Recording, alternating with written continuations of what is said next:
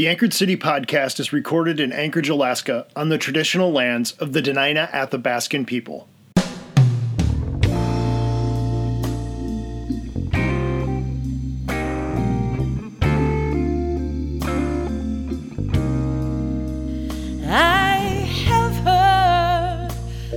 The stories that the wisest man never told, and I cast aside my worries and just went digging for gold. And I will scale the highest mountains, looking for the bluest blue.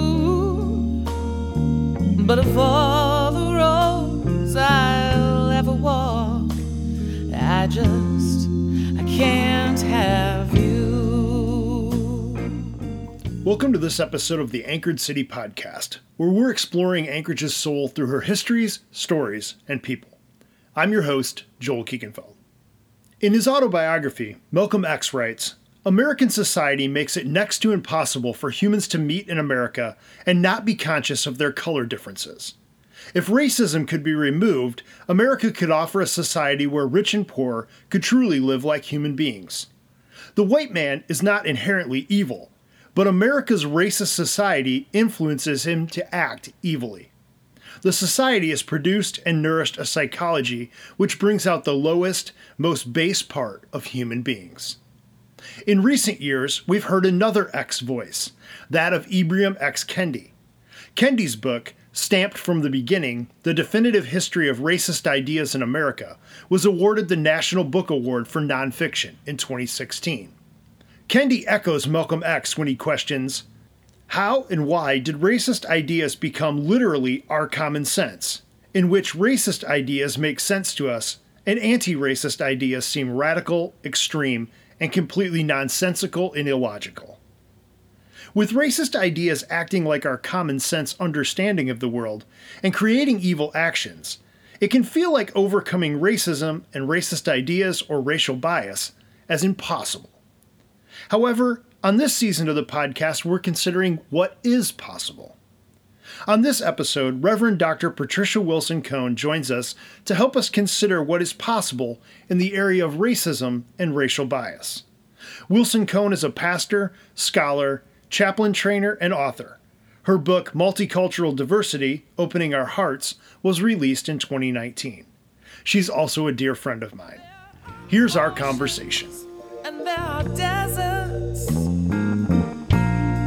that I have yet to cross, and I have dreamed of faraway places where imagination just gets lost, and I would search the wide world over for one proverb that is true, but of all the roads I'll ever walk, I can't have. All right. Well, I'm Patricia Wilson-Cone, pastor of First American Baptist Church here in Anchorage, Alaska. Proud also to be a certified educator in the Association of Clinical Pastoral Education, and been in that organization for 28 years now. Retired chaplain from the United States Army Chaplaincy Corps as a lieutenant colonel. Proud to be the founder of the Madigan Army Medical Center, located there in Tacoma, Washington. So just proud of what I've been doing. I've written a couple of books. The latest is on multicultural diversity, opening our hearts. And it actually came out on Martin Luther King's birthday in 2019, January 15, 2019. And doing some more work in multicultural diversity. And Judson Press has just accepted me to publish a book on the Beatitudes.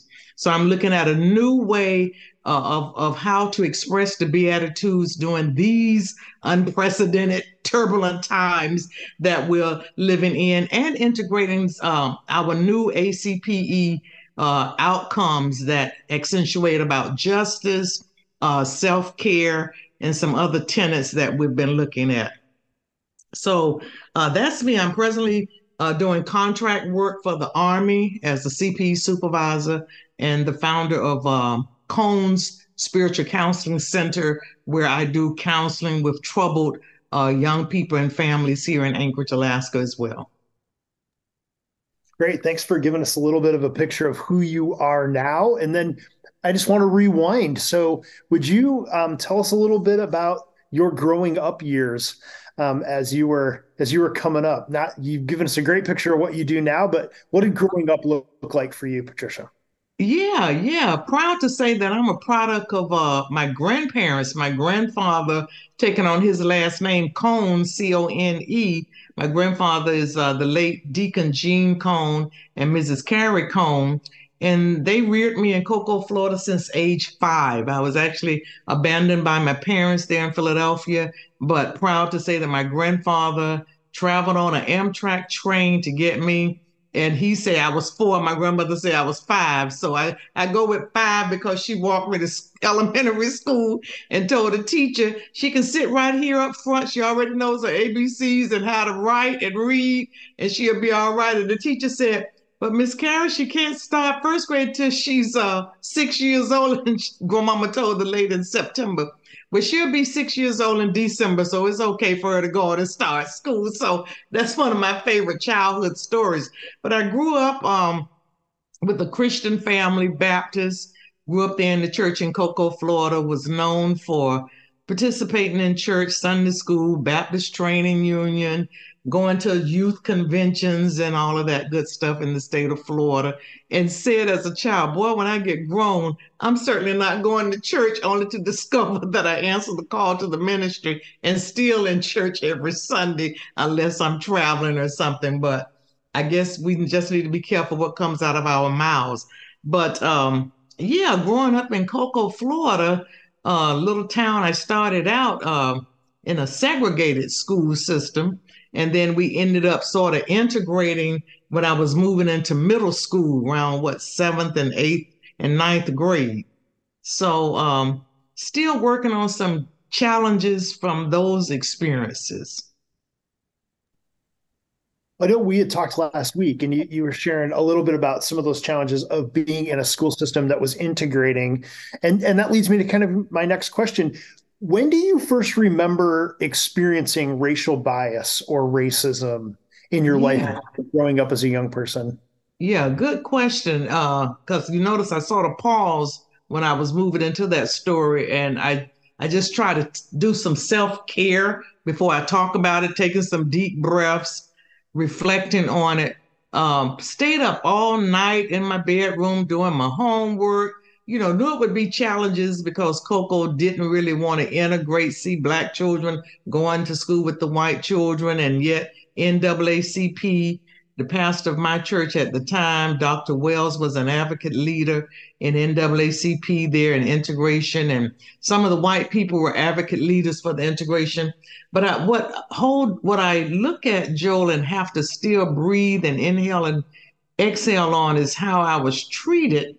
You know, raising my hand, knew the answer, but the professor, the teacher never called on me. And I didn't quite know what that was. And as I worked on my own racism, I call it the isms of pastoral care, racism, sexism, classism, genderism, I realized it was racism. You know, he was calling on white boys and little white girls in 7th and 8th grade and not calling on me. And I didn't see him calling on that many other Black children now that I'm sitting here in the now of this experience. So that, I would say, was my first encounter with racism.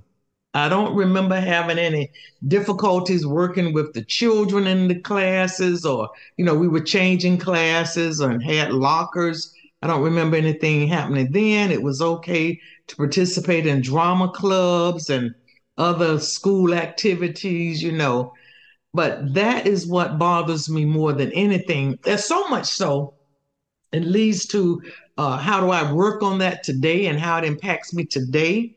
I'm careful if a white man reminds me of that white man, and within the CPE circles, I actually will say to students right up front, because we lead off with storytelling.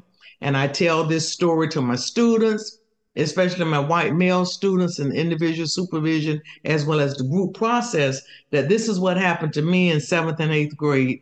And I want you to know that if I ever mistreat you, or it appears that you and I don't have an open and honest working relationship, let's call it out. Let me know so that I'm aware that this incident is resurfacing in my life, and I want to take responsibility on my part and not mistreat you because you reminded me, you know, of this white male teacher that I had, because you're two different people, and let's work it out and try to get along. So even in my church setting, because I'm pastoring a multicultural church, and I try to be aware of it when it happens in the here and now with certain, with white male persons in my church setting as well. Yeah.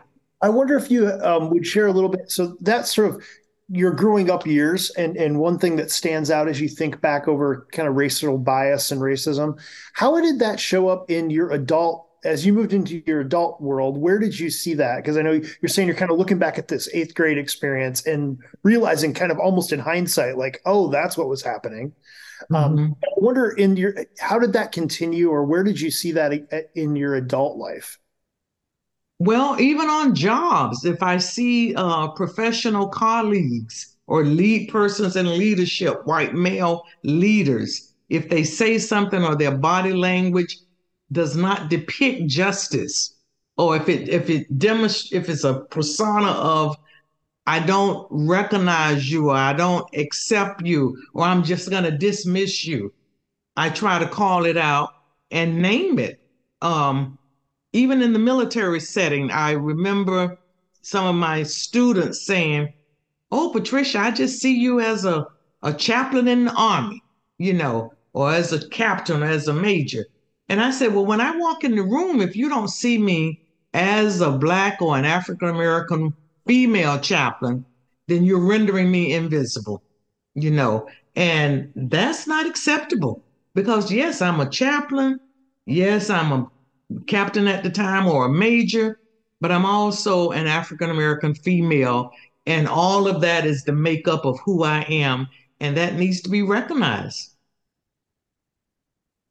And I think when we recognize it and name our various cultural dynamics, it helps us to respect one another. It helps us to embrace cultural sameness as well as cultural differences. And it's okay to be different. It was one preacher, I can't think of his name, in Chicago. He used to say, different is not a deficiency. So me being Black, Dr. Jeremiah Wright, that's who said it, you know, difference is not deficiency. And so because you and I are different, you're a white male. When I see you, you see me as a Black male. Okay, you're about justice and about peace. You know, I'm about justice and I'm about peace. So there's a good common ground and a good sameness going on. But you have your story as a male, a white male, I have my story as a Black female. Can you hear and respect my story? Can I hear and respect your story? Can we name and confront the challenges? And can we disagree and be okay with that and move on? And we don't have to agree on everything, but can we respect each other's differences and make this world better? You know, yeah. Yeah.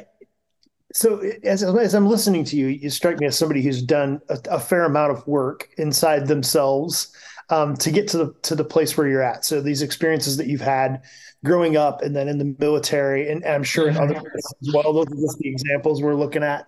And you've started to share a little bit, but like, what does that work look like? What did the internal work look like for you as you work to overcome kind of the things that you carried inside of you? And the reason I asked that question is that all of us have these biases that we carry with us. And I would just love to hear what your processes looked like as you've worked on overcoming those biases in your life. Yeah, it's work. It's hard work. It's not easy work because, you know, we sing a song, let there be peace on earth and let it begin with me. Same thing with racism, sexism, classism, and genderism. Let the work begin with me. And I'm so glad, because I had never been introduced to the importance of working on racism until I was a CPE student back there in 1990. Well, really, that was, 89, 90 time frame when I was a student at St. Elizabeth's Hospital. And I was introduced to a psychologist, can't think of his name, but the supervisor of my group was Dr. Cameron Bird, who's one of my mentors. And he introduced our class to a racism script. And some of those questions are like this here. Recall your earliest encounter with the person of another race. Who was there? What was happening? What was your favorite story, joke, radio, TV program of another race? You know, recall your earliest dysfunctional encounter with a person of a different race. And I actually have Cameron's permission. I published those scripts in my book, Multicultural Diversity: Opening Our Hearts. And we actually worked on this like every summer for the whole, every week we had to look at these scripts, like recall your most recent encounter. What's the worst thing that can happen involving a person of another race? What could you feel? What would you do? And it's amazing that I've got colleagues today in my clinical pastor education circles that invite me to do a Zoom didactic on these scripts. And it's amazing how students respond. You know, I might show them a picture of something and they can talk about that. What was the frightening thoughts? What were the feelings you had when it comes to respecting another person? How did your primary religious community practice inclusiveness? You know, growing up, I grew up in an all-Black Baptist church. You know, you might have seen one or two white people that would show up. So here I am now pastoring a multicultural church with predominantly white people. It's funny how it's balancing off. It's probably about half and half now, half Black and half white people, because it has grown, and I'm thankful for that. But we still have a woman from Japan, and I invite her every Sunday to come up and read a poem. It can be from her culture or something that she select and comfortable with. Sometimes if I'm like I just finished preaching on the theme of prayer, and I would say, Yuri, could you find a poem on prayer or something like that? So trying to invite other cultures. A pastor retired from the Philippine culture. He used to pastor a Baptist Philippine community. And I'm intentional about allowing him to at least preach every now and then. When he's there, to invite him to come up and share in the communion service. Got a person on the deacon board from Africa. And trying to, you know, people say, well, we can't hear them so well. Well, you've got to cultivate the opportunity to want to hear people from another culture, because they have different dialects from what you have. So that's the work that has got to be like, okay, I've got to be intentional about listening a little harder. I've got to be intentional about saying, could you repeat that? Or I didn't hear you. I don't understand you when I'm talking to them one-on-one. You know, but giving everybody the opportunity to feel a part, you know. So it's work. Recently, I'm in a book club. We read Isabel Wilkerson's book on caste, The Origins of Our Discontents.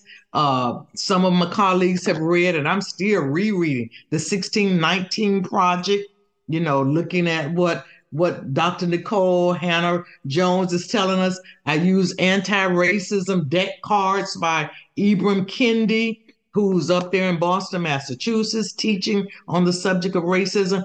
So, and then I just presented a workshop with colleagues at our annual conference on why should I care about race, anti-bias competencies. And the good news is, they're integrating that subject area into our peer review, where we supervisors have to answer that question. How have I worked on race and anti-bias competencies these past 3 years? What have I done?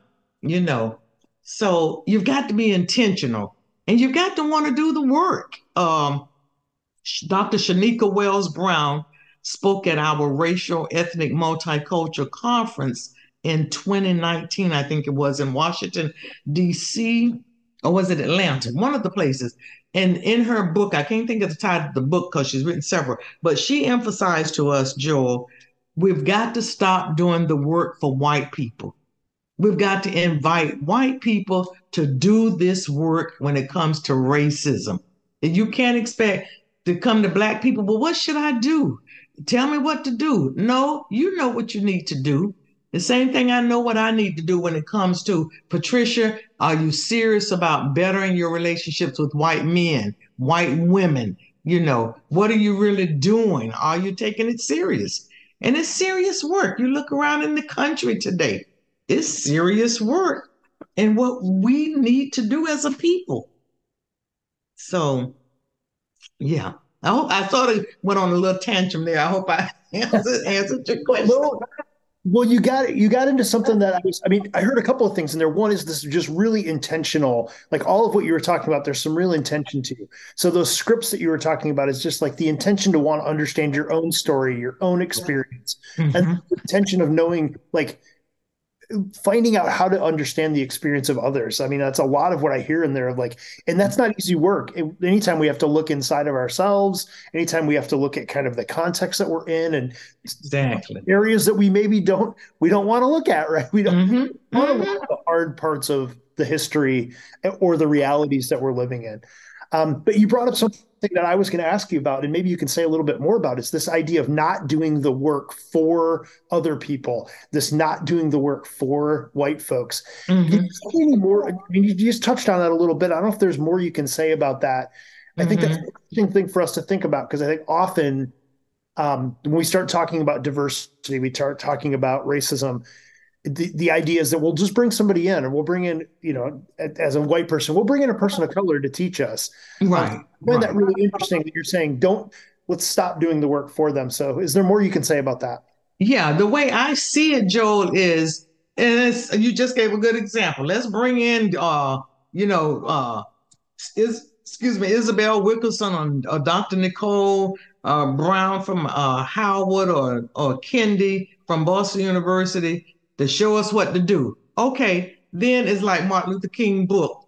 Where do we go from here? Once you bring, it's just like we did the workshop at ACPE conference this year. Why should I care about race and anti-bias competencies? We didn't give any handouts. We gave about 3 references, but we want you to be hungry enough to, you know, do some research on, okay, who has written something on the subject? Let me read the book. Let's join a book club. And this month or the next quarter, the next 3 months, we're going to read books on injustice. We're going to read the 1619 Project.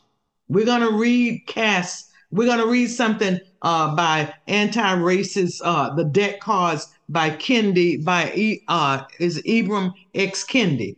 And then we're going to start meeting in groups and talking about what happened in the workplace, what happened in your community of faith this week, you know, and what can we do about it? And then taking on responsibility of doing something about it. So I think those are just some snippets of, it's just like what I'm doing now. I've got a group about 8 to 10 women of color in our Bible study class, and a Caucasian male teaches the class. And when he says something that's just out of order, I'll call it out. And he knows I respect him. I know he respects me, but I have to call it out and say, now, wait a minute. Are you aware of what you just said? Are you aware of, and because the class is by Zoom, are you aware that you got 8 African-American women here who from the mother country? And to say something like that, well, the Bible says, I don't care what the Bible says. I'm wondering how you can take that Bible and interpret it for 2023 for us to talk honestly about. That's what Paul said. But what are we saying tonight to help us not to be like that? You know, to help us not to treat people the way they were treated during the biblical days. That's what I want to see. So I've been doing some little nuggets in church. Yesterday, for example, Martin Luther King Jr., I forget the year now, but it was October 14th, it was 1961 or something, that he received the Nobel Peace Prize. And so just to give a little nugget like that at the end of the service, I'm educating everybody in that congregation, the blacks and the whites, you know, this is the historical moment that happened. For example, today, 1968, Olympians gave Black Power salute at the games. You probably remember when they were standing up there giving the black, you know, well, what did they do that for? John Carlos and Tommy Smith shocked viewers and made civil rights history when they proudly gave the Black Power salute during the national anthem at the 1968 Mexico City Olympic medal ceremony. Let's talk about it. You don't feel good about it? Okay, why is it that you don't feel good about it? And why is it that I don't necessarily say I would have done it, but can I appreciate and seek to understand why they did it? You know. So I think having the dialogues, having the open and honest dialogues is going to help us out. Yeah, that's what I was just thinking. As you were talking, I think there's two things that come to mind as you're talking. There's this idea of like not being afraid to have the conversation. Yeah. To be able to just say, hey, this makes me uncomfortable. This doesn't make me, like, this was my experience. This was not my experience. And then also to have enough relational depth to have those conversations where, like you said, he knows I love him. Like, and we have a relationship, so we can have this conversation. And I think those two things seem so key to me, to how we move forward with this, is being able to get to know each other enough that we can have hard conversations, really, and be able to grow, all of us. Absolutely. And you just said it. We've got to get to the point where we are comfortable enough, and I'm going to say courageous enough, to challenge each other to have these hard, difficult conversations and still respect each other's space. To me, that's the work. We're both doing the work. We're both committed to this open and honest relationship, to own, hey, we got to do this work. And it doesn't mean, I mentioned in a sermon the other week, the title of the sermon was Common Ground. You know, and Howard Thurman talks about common ground. And this pastor out of Philadelphia had written a devotional about common ground. And I said, you know what? Let's just own your white ancestors brought black people over here in slave chains. You brought us over here. We didn't ask to come here. But when we got here, look at what we did. Benjamin Banneker designed the whole Washington, D.C. You know, you got another black man who designed Chicago, Illinois, and you've had black presidents and black mayors and black vice presidents and now black on the Supreme Court justice. We're here. Okay, all black people not right. We need some work on each other's relationships. All black people not mad and not glad, and all white people not wrong. Now that we're here, how can we continue to work together and come together and find some common ground? We've got to learn how to find some common ground and not be afraid to have these dialogues. Say what you mean and mean what you say. And I said, find something to stand up for. Even if you can't be in everything, can you stand with people that you know need to be treated right and need to allow justice and righteousness in their lives? Can you at least stand with them? So that was a tough sermon. I can tell when I'm doing tough sermons because I get these interesting feelings afterwards after I'm trying to sit. And it's like, okay, Patricia, next. But you got to do it. Can't run away from it. So the theme for this year for the podcast, we're asking this question, what is possible? And that's why we're having this conversation. I think for some folks, this topic feels almost impossible, right? For some folks. So the question I would have for you is, when you think about racial bias and racism, what do you see as possible? Like, where could we possibly go? And maybe we've been talking about it this whole time, but how would you answer that question? What is possible? Yeah. It's possible for us to do the work. You know, it's possible for us to own that we've got some work to do. It's possible to confront each other and agree to disagree and still end up on common ground, to own that, you know what, this is where I stand today with this. And I'm going to stand here and we're going to continue to wrestle with this subject and work with this subject until we can still find some common ground to make our communities, our families, our spaces of grace and peace better, you know, to own that, yeah, I got to do the work. It's possible. It's not impossible. It's possible to do the work when you commit to want to do it and to own it's hard work. But you got a sister or a brother who's going to support you through it. Yeah, absolutely. Well, I'm going to ask the final question. You've shared a lot with us over the last little bit of time here, and you're a busy person out in the world. I know that, training chaplains and pastoring and writing and all the things that you're doing, counseling. So what is something that you do in your life, maybe a spiritual or a self-care or a mindfulness practice that you do on a regular basis that keeps you grounded in the work that you're doing?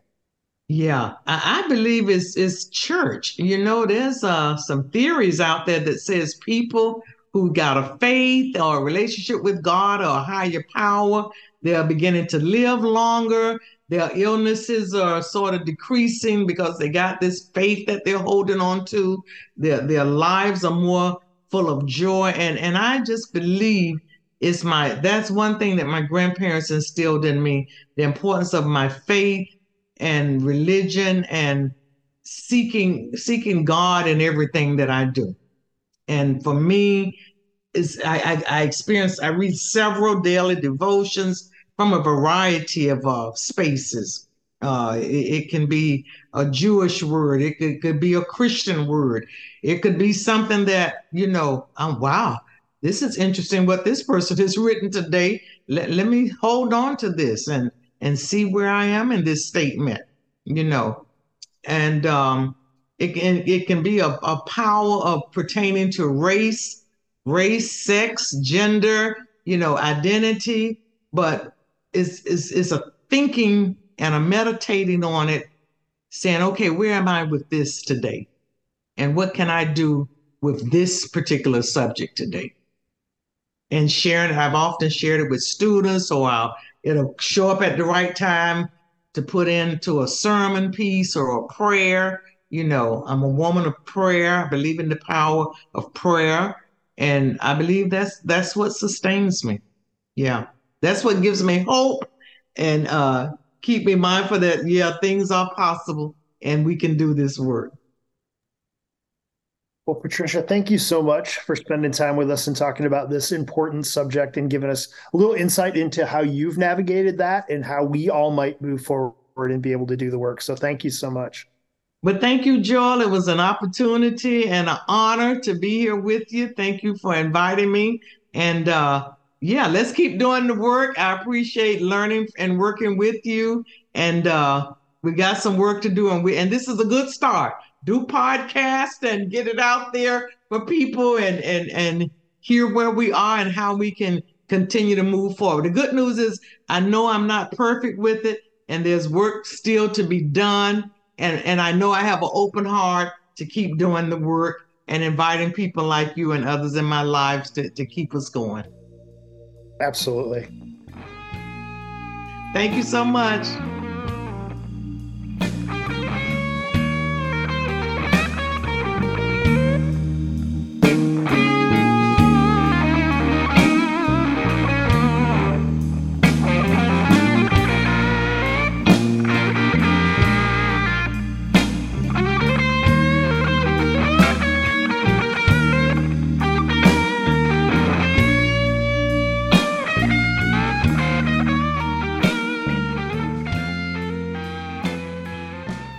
My thanks to Patricia Wilson-Cone for joining me on the podcast and giving us ways to consider how it might be possible to overcome racism and racial bias. Join us on our next episode when we will consider what is possible with substance misuse and addiction. Until next time, I'm Joel Kiegenfeld.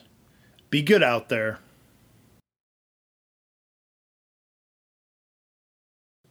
Thank you so much for listening. We're grateful for you, our listeners. If you are grateful for what you're hearing, please rate, review, and subscribe to this podcast on Apple Podcasts or wherever you listen. And recommend us to your friends. Those are small things, but they make a huge difference. The Anchored City podcast is a production of the Anchorage Urban Training Collaborative. The mission of the collaborative is to train the heads, hearts, and hands of urban leaders to love their city and seek its peace. When we say peace, we mean a desire to see a world where all things are the way they're supposed to be for all people. Find us online at anchorageutc.org or on social media at anchorageutc. Resources used to make this episode can be found in the show details. Our theme music is by Anchorage's own Monica Lettner.